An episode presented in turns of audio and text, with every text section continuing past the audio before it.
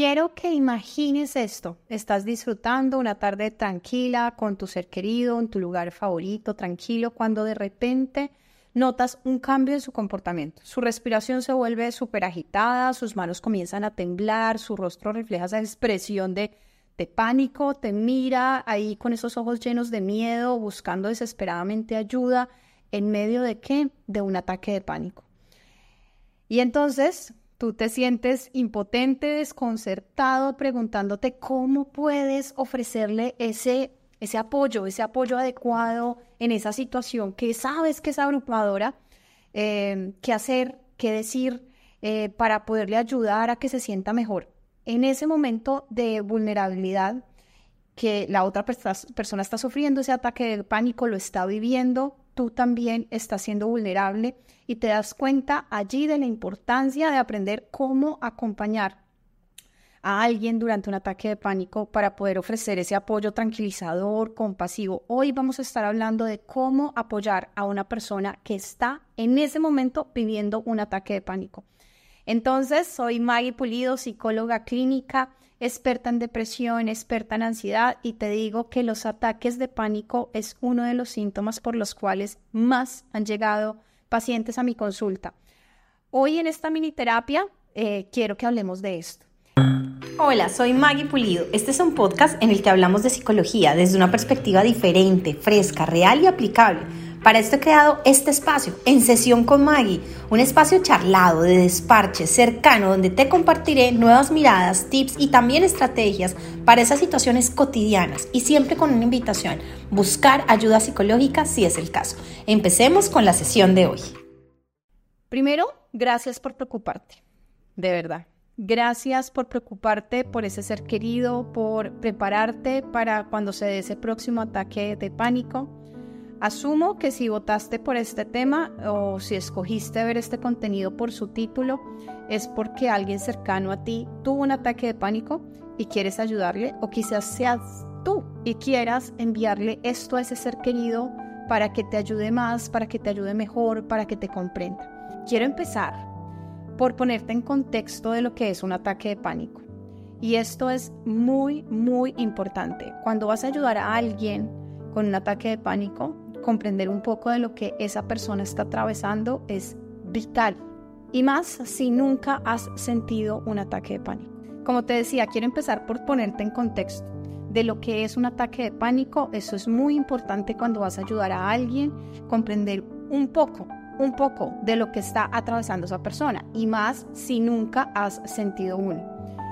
Te digo que la imagen más cercana que te puedes hacer, y sin exagerarte, ¿hmm?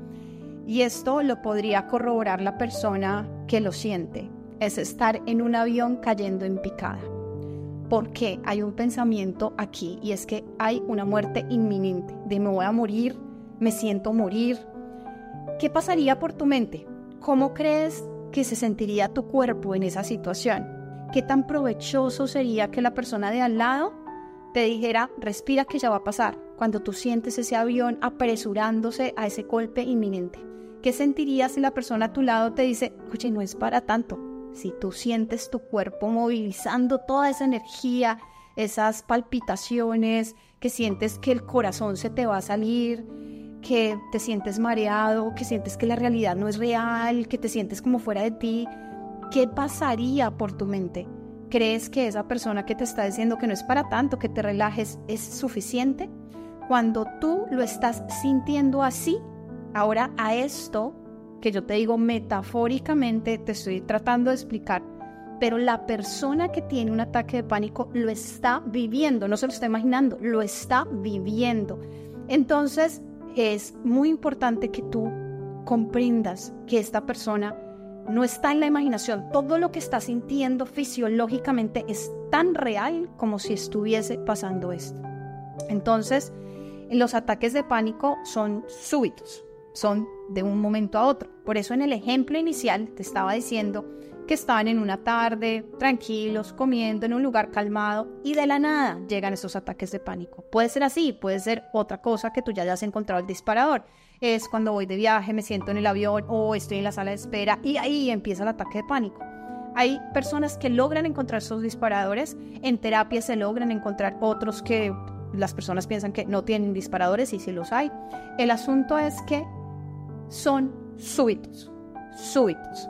Y ahí es muy importante, muy importante que si esa persona ya tuvo un ataque de pánico, si no, no estarías viendo de cómo ayudar a alguien con un ataque de pánico, porque no estarías pensando que eso volviera a suceder. Entonces es muy importante los pasos, las recomendaciones que te voy a dar en este contenido. Pero hoy no me voy a enfocar ni, ni tanto en por qué se dan, ni, ni en los disparadores, porque no es cómo manejarlos, es cómo ayudar a alguien cuando se está presentando un ataque de pánico, ¿no? Son aterradores, sí, son desorientadores también. La persona que los experimenta está viviendo esto a su máximo nivel, y por eso es fundamental que comprendas cómo brindar ese apoyo de manera efectiva en esos momentos que son bien difíciles. Entonces, en esta mini terapia, como te decía, vamos a trabajar específicamente en esas estrategias prácticas, amorosas, para ayudar a alguien durante un ataque de pánico. ¿Mm? Lo primero, y que me parece que es como te voy a decir qué tienes que hacer, y el primero es bien complejo porque lo es, es necesitas tú mantener la calma. Eso es lo primero. Tú necesitas mantener la calma. Y aquí antes me estaba diciendo, tengo ataques de pánico y mi hija también. Es más difícil yo mantener la calma cuando tengo ataques de pánico o he tenido un historial de ataques de pánico, tengo un trastorno de pánico y mi hija también los está teniendo. Puedo ser más empática, pero de pronto a nivel de apoyo no le puedo ayudar porque me, mi nivel de ansiedad puede subir tanto hasta yo tener un ataque de pánico a la par de la otra persona. Entonces, en este caso, te recomendaría sí o sí ir a, a, a trabajarlo con un terapeuta para que te ayude a ti a superar y le puedas dar, sobre todo si es una menor de edad o un menor de edad, ese mejor apoyo a tu hijo, a tu hija. Muy importante. Entonces, como les decía, vamos a empezar el, el, el punto uno, y ahí ya es muy, muy necesario mantén la calma. La tranquilidad va a ayudar. Tu tranquilidad va a ayudar muchísimo a esa persona a sentirse más segura. Entonces, intenta mantener una voz tranquila, un lenguaje corporal relajado. Sé que es difícil y hay algo que te ayuda acá, y es tener esta frase en mente. Quiero ayudar y no agregar pánico a la situación. Quiero ayudar y no agregar pánico a la situación. Entonces, ¿qué agregaría pánico a la situación? Empezar, Dios mío, pero entonces vámonos ya al médico, pero salgamos, y esto te ha pasado antes, y entonces tú ya empiezas. No, un momento. Quiero ayudar.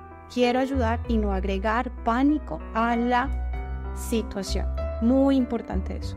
Si a ti estás cerca de una persona y te cuesta mantener la calma, porque no todos tenemos los mismos, el mismo nivel como de, de, de respuesta nerviosa frente a esas situaciones, es importante que si esa persona ya está haciendo un tratamiento, eh, al psicólogo se le diga que por favor, desde lo que ha trabajado, les mande algunas estrategias para que se pueda apoyar desde casa, apoyar desde los diferentes entornos en donde vive esta persona.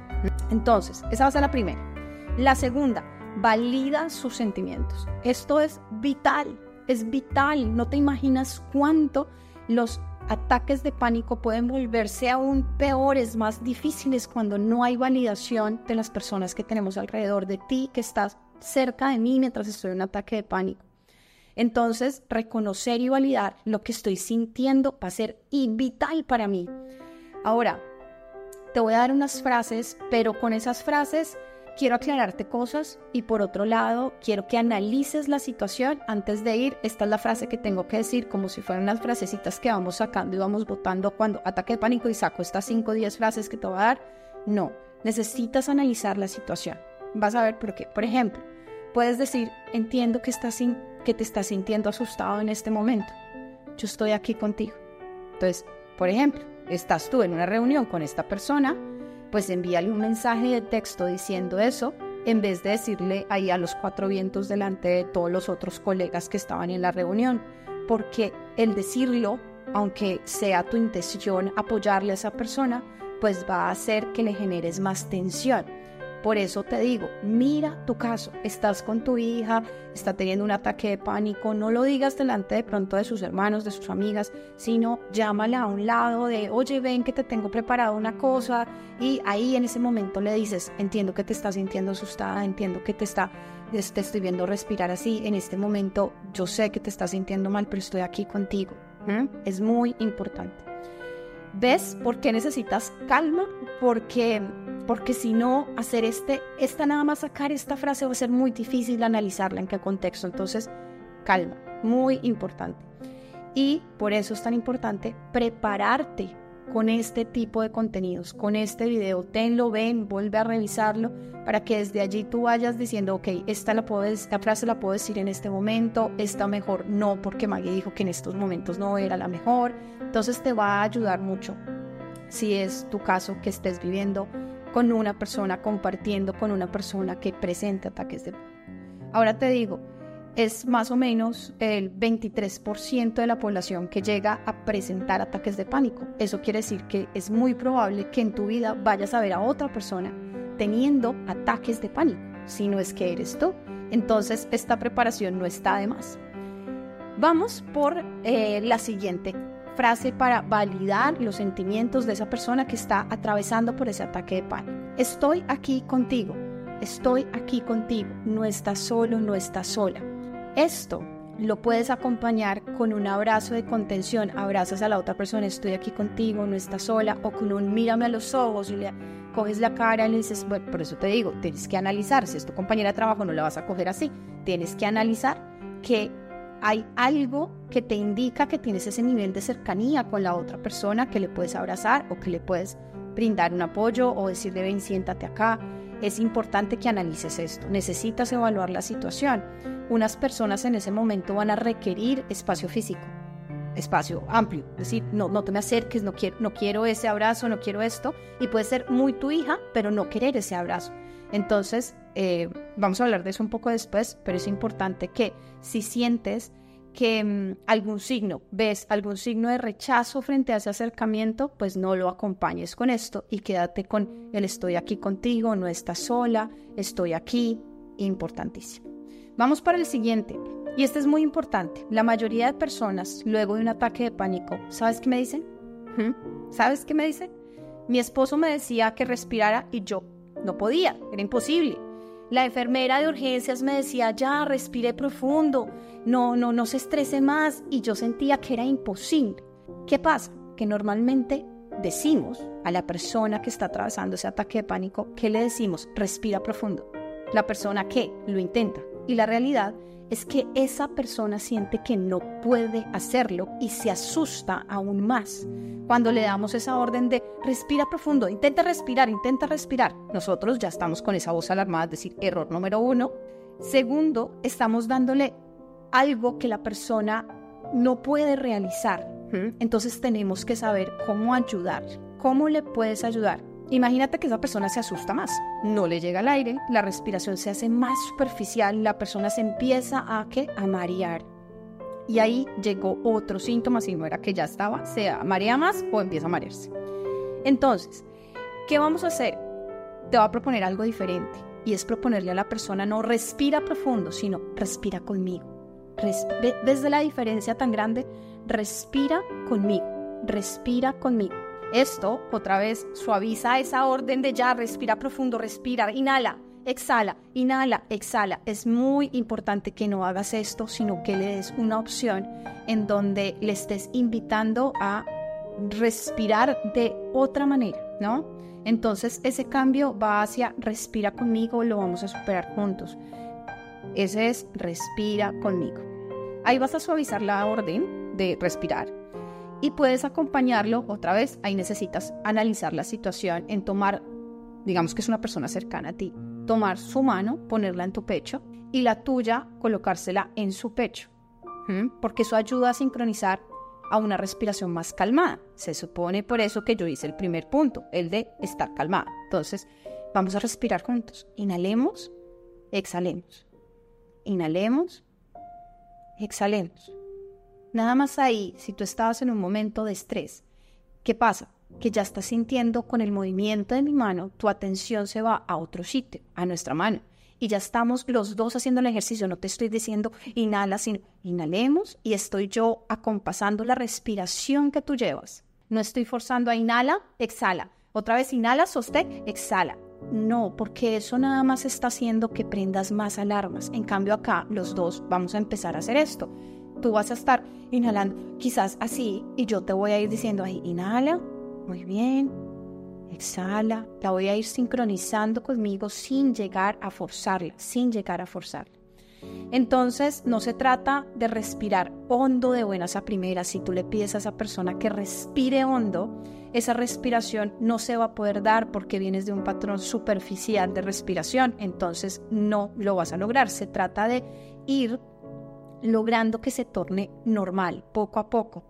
Como asumo que ya sabes que esa persona ha tenido un ataque de pánico, sería excelente idea que entre los dos practiquen una técnica de, resp- de respiración, por ejemplo la que te estoy diciendo, la que conectamos así, o la que yo te doy la mano y vamos haciendo presión en nuestra mano de inhalación y vamos soltando lentamente y estoy cogida de tu mano. ¿Mm? Pueden hacerse eso, pero entonces si yo ya sé que tú tienes ataques de pánico, lo podemos practicar juntos antes. Eso sería de mucha ayuda. Ahora vámonos para otra frase. Recuerda, estamos hablando de validar los sentimientos. Esta tiene que ver con reconocer que lo que está viviendo la otra persona es aterrador. Está pasando por mucho. Entonces entiendo que esto sea aterrador, estamos juntos en esto. También puede ayudarte. La compañía es súper valiosa para muchas personas. Diría que para la gran mayoría de personas, entonces eso de estamos juntos en esto, sé que estás muy asustada, muy asustado, estamos juntos, aquí estamos los dos, es bien importante. No quiere decir que con una frase ya no tengas que decir las otras, tienes que ir analizando, por eso tenlas presentes, escríbelas y ve hablándolas con esa voz de calma y de tranquilidad.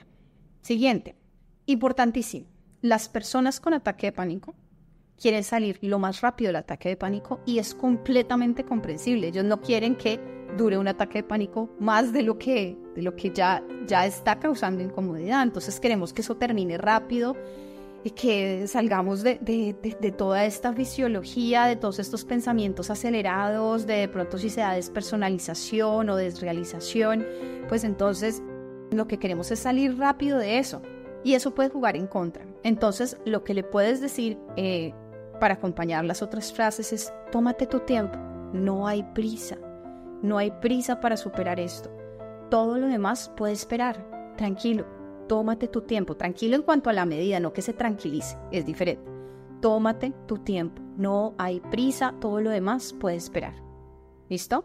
Estoy aquí para apoyarte en lo que necesitas, en lo que necesites aquí estoy, y entonces ahí... Es muy normal que la persona sienta hasta riesgoso el hablar y decirte, mira, necesito sentarme porque estoy mareada, que es algo normal. O necesito aire porque siento que no me llega el aire, es algo normal. O necesito tomar agua como para bajar la temperatura porque hay muchos ataques de pánico en donde la temperatura corporal se sube y es un síntoma bien incómodo para las personas. Entonces, bueno, todos son incómodos. ¿Qué te propongo aquí? Cuando tú le dices, estoy aquí para apoyarte en lo que necesitas. Necesitas algo, me cuesta mucho estando en ese estado de, eh, de ataque de pánico decirte qué necesito. Entonces lo más normal es que la persona sienta miedo de decirte, pero no el miedo de que tú te vayas a poner bravo o el miedo de decirte algo incorrecto, sino que es que no sé qué solicitarte en este momento, entonces porque su mente va a mil. Entonces ofrécele tres cosas por mucho, tres cosas pero por mucho y de forma clara. ¿Quieres sentarte? ¿Quieres salir a caminar? ¿Quieres que te consiga agua? Esto ya dependerá de la situación. Si ya estás sentada, pues no le vas a ofrecer eso. ¿Qué le podrías ofrecer en ese caso? Entonces piensa tres cosas que te permitas ahí, en ese momento que le estás diciendo estoy aquí para apoyarte en lo que necesites. ¿Qué tres cosas le puedes ofrecer? Y una última que tiene que ver mucho con las personas que han estado presentando ataques de pánico y sienten que no les creen a su alrededor. Entonces tú sabes que a tu amiga... no le cree su familia que esto que está pasando es un ataque de pánico y no es por llamar la atención. Entonces tú estás en este primer ataque de pánico con tu amiga, importantísimo que le digas, te creo, yo te creo y entiendo que esto está siendo muy difícil para ti y aquí estoy.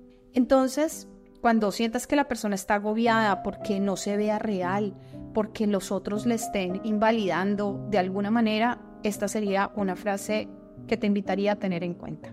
Entonces recuerda que este segundo punto es validar las emociones. Vamos para el tercero. Como punto tres tendría esta opción, pero solo si ya has realizado el paso anterior, es decir, la validación de los sentimientos.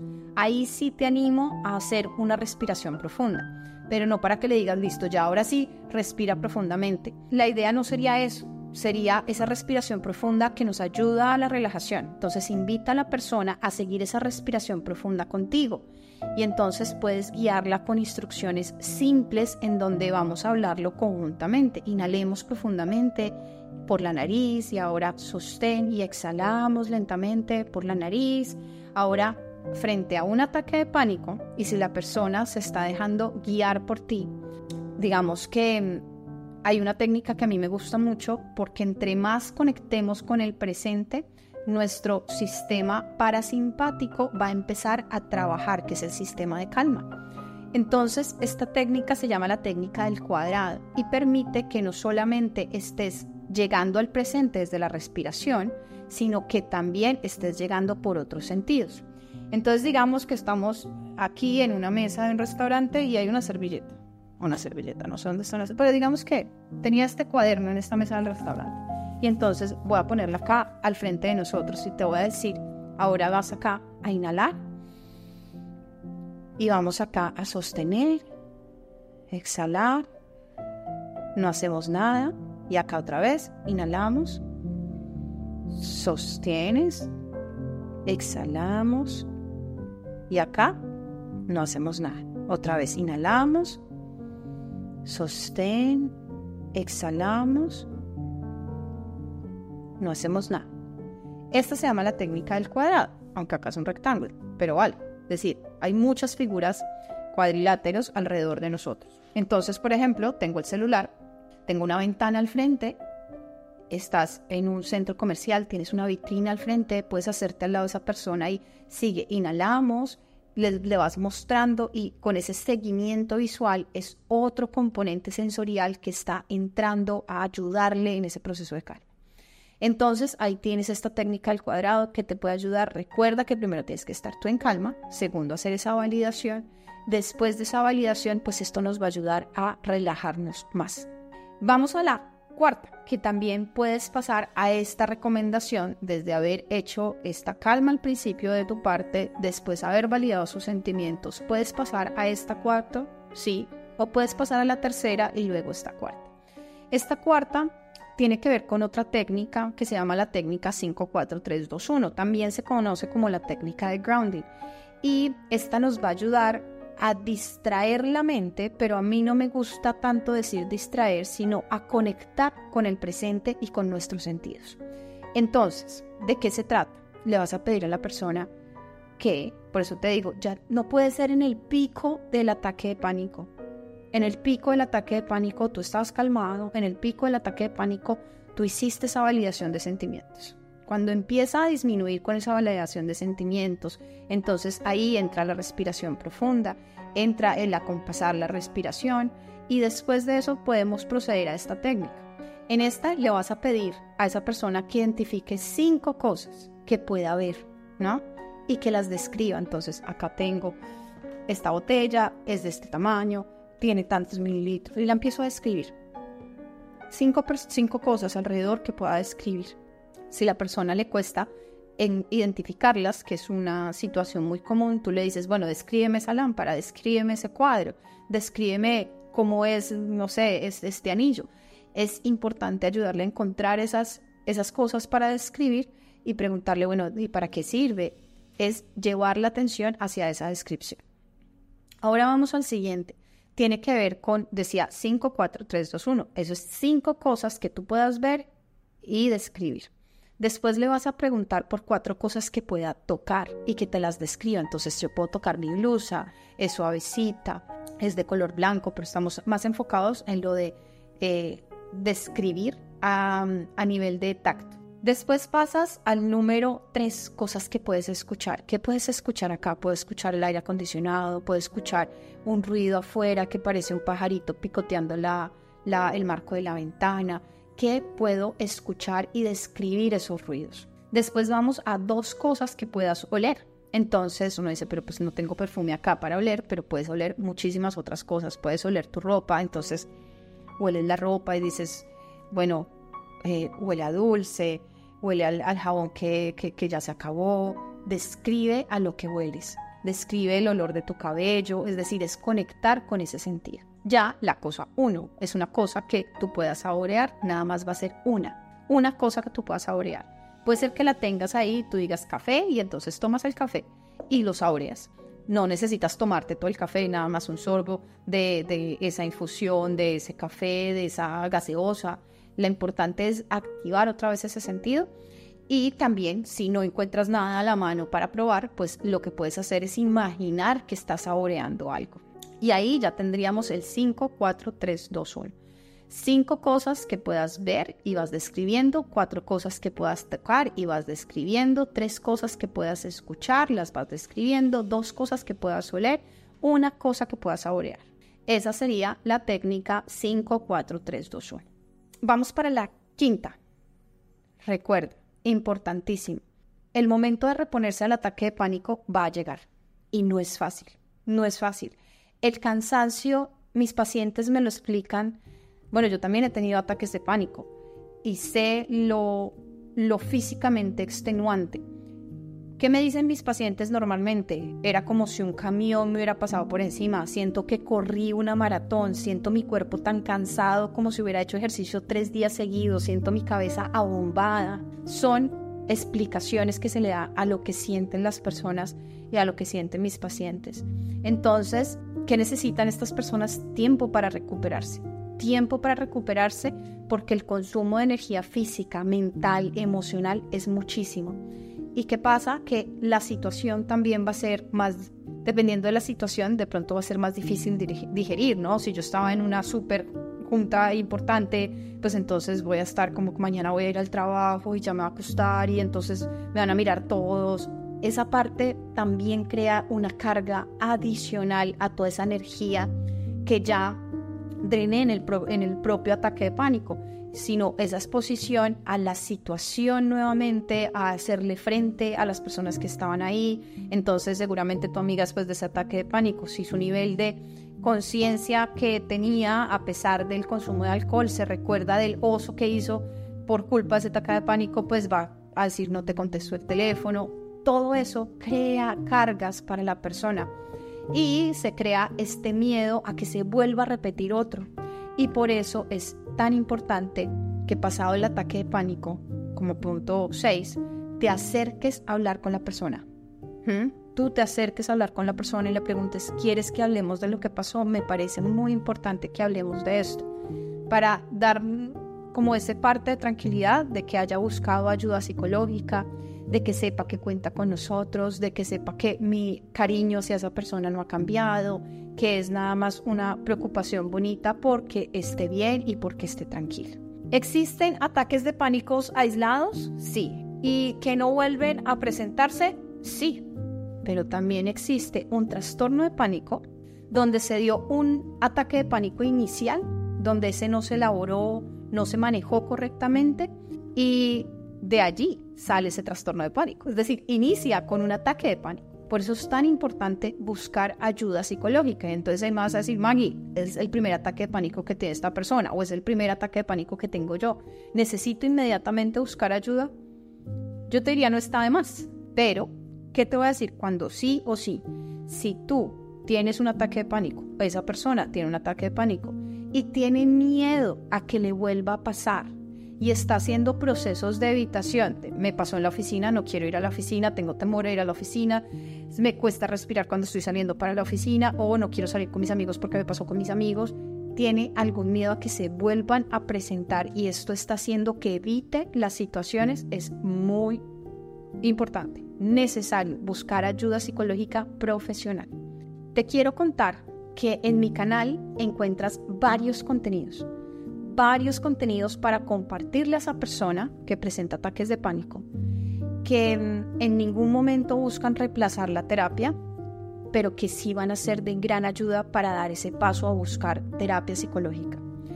Soy Maggie Pulido, psicóloga clínica, experta en depresión y en ansiedad. Déjame aquí abajo tus preguntas, envíame el tema del que quieras que cree un contenido. Para eso puedes hacer clic en la descripción de abajo si estás viéndome en YouTube eh, o en Spotify. Si eh, estás desde Instagram, puedes mandarme un mensaje directo. Te mando una, un abrazo súper fuerte, te mando un abrazo muy fuerte y también con mucho agradecimiento por querer apoyar a esta persona. Ahí tienes todos esos videos, tienes una lista de videos, una lista de reproducción, entras a mi canal y se llama Cómo eliminar ataques de pánico. Ese es un proceso gradual, entonces no te dejes llevar por el título de que vas a empezar a hacer esa lista y lo vas a eliminar, sino déjate llevar porque es posible que eso pase, es muy posible y es muy posible cuando recibes la ayuda adecuada. Entonces, eh, nos vemos el otro domingo con otro espacio de mini terapias con Maggie. Me alegra mucho que estés acá. Deja tus comentarios. Si te gusta este podcast, deja cinco estrellitas y compártelo con esa persona que sabes que esta información le sería de mucha ayuda.